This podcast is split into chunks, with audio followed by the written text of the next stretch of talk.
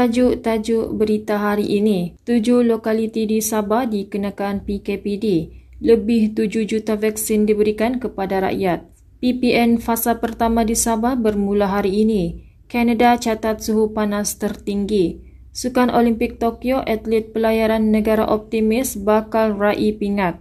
Assalamualaikum dan salam sejahtera bersama saya Atika Sudin dalam berita UMS FM. Sebanyak tujuh lokaliti di Sabah diletakkan di bawah status Perintah Kawalan Pergerakan diperketatkan PKPD bermula esok sehingga 13 Julai. Menteri Kanan Kluster Keselamatan Datuk Seri Ismail Sabri Yaakob memaklumkan lokaliti tersebut melibatkan kawasan di Kampung Timbangan Matunggong, Kampung Perpaduan Gumpa dan Kampung Perpaduan Dua di Kudat, Rumah Pekerja Ladang Sungai Balung Tawau, Kuartus Kilang Bata di Kampung Durok, Kampung Limbawan Sayur Keningau, Kampung Pundo Pulau Gaya Kota Kinabalu dan Kampung Linukaan di Kota Marudu. Katanya pelaksanaan PKPD itu adalah untuk memastikan penduduk berisiko dijangkiti COVID-19 kekal berada dalam kawasan dan tidak menjangkiti komuniti di luar. Menteri Kesihatan Datuk Seri Dr. Adam Baba memaklumkan setakat semalam sebanyak 7,395,905 dos vaksin COVID-19 telah diberikan kepada penduduk di negara ini. Jumlah tersebut merangkumi 5,308,849 penerima vaksin dos pertama dan 2,87,056 penerima dos kedua. Katanya setakat ini negeri yang mencatatkan penerimaan dua dos vaksin tertinggi ialah Selangor dengan 270,221 dos. Kerajaan Sabah akan akan melaksanakan fasa pertama Pelan Pemulihan Negara PPN bermula hari ini dengan mengekalkan sebahagian besar prosedur operasi standard SOP dalam Perintah Kawalan Pergerakan PKP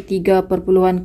Menurut Ketua Menteri Datuk Haji Jinor, beberapa aktiviti sosial dan ekonomi akan dibenarkan beroperasi antaranya makan di dalam restoran, gerai-gerai menjual sayur ikan dan buah-buahan di tepi jalan raya serta kedai gunting rambut. Tambahnya lagi aktiviti sukan dan rekreasi tidak bersentuh kebutuhan fizikal seperti senaman, golf, memancing dan berbasikal juga dibenarkan dalam fasa pertama PPN di Sabah. Berita luar negara. Laporan agensi Anadolu memaklumkan Desa Lytton di wilayah British Columbia, Canada mencatatkan suhu panas tertinggi iaitu 46.1 darjah Celsius pada Ahad lepas. Suhu panas tersebut diramal akan sedikit menurun pada akhir minggu ini. Rekod sebelum ini ialah 45 darjah Celsius yang dicatatkan pada 5 Julai 1930 adalah di Yellowgrass dan Maidel, Saskatchewan. Berita sukan. Atlet pelayaran negara Nur Shazrin Muhammad Latif optimis peluang agak terbuka baginya untuk meraih pingat pada Sukan Olimpik Tokyo yang dijadualkan berlangsung bulan depan. Shazrin berpendapat kekurangan pertandingan buatnya dan atlet lain akibat COVID-19 menjadi antara faktor kepada meraih pingat yang seimbang kepada semua pelayar bertanding di Jepun nanti. Katanya dia perlu lebih agresif di peringkat permulaan perlumbaan dan cuba memberikan sedaya upaya untuk memperbaiki kedudukan di Tokyo berbanding pada Sukan Olimpik Rio 2016. Tajuk-tajuk berita hari ini sekali lagi, tujuh lokaliti di Sabah dikenakan PKPD. Lebih tujuh juta vaksin diberikan kepada rakyat. PPN fasa pertama di Sabah bermula hari ini. Kanada catat suhu panas tertinggi. Sukan Olimpik Tokyo, atlet pelayaran negara optimis bakal raih pingat. Sekian berita dari UMSFM. Berita itu tadi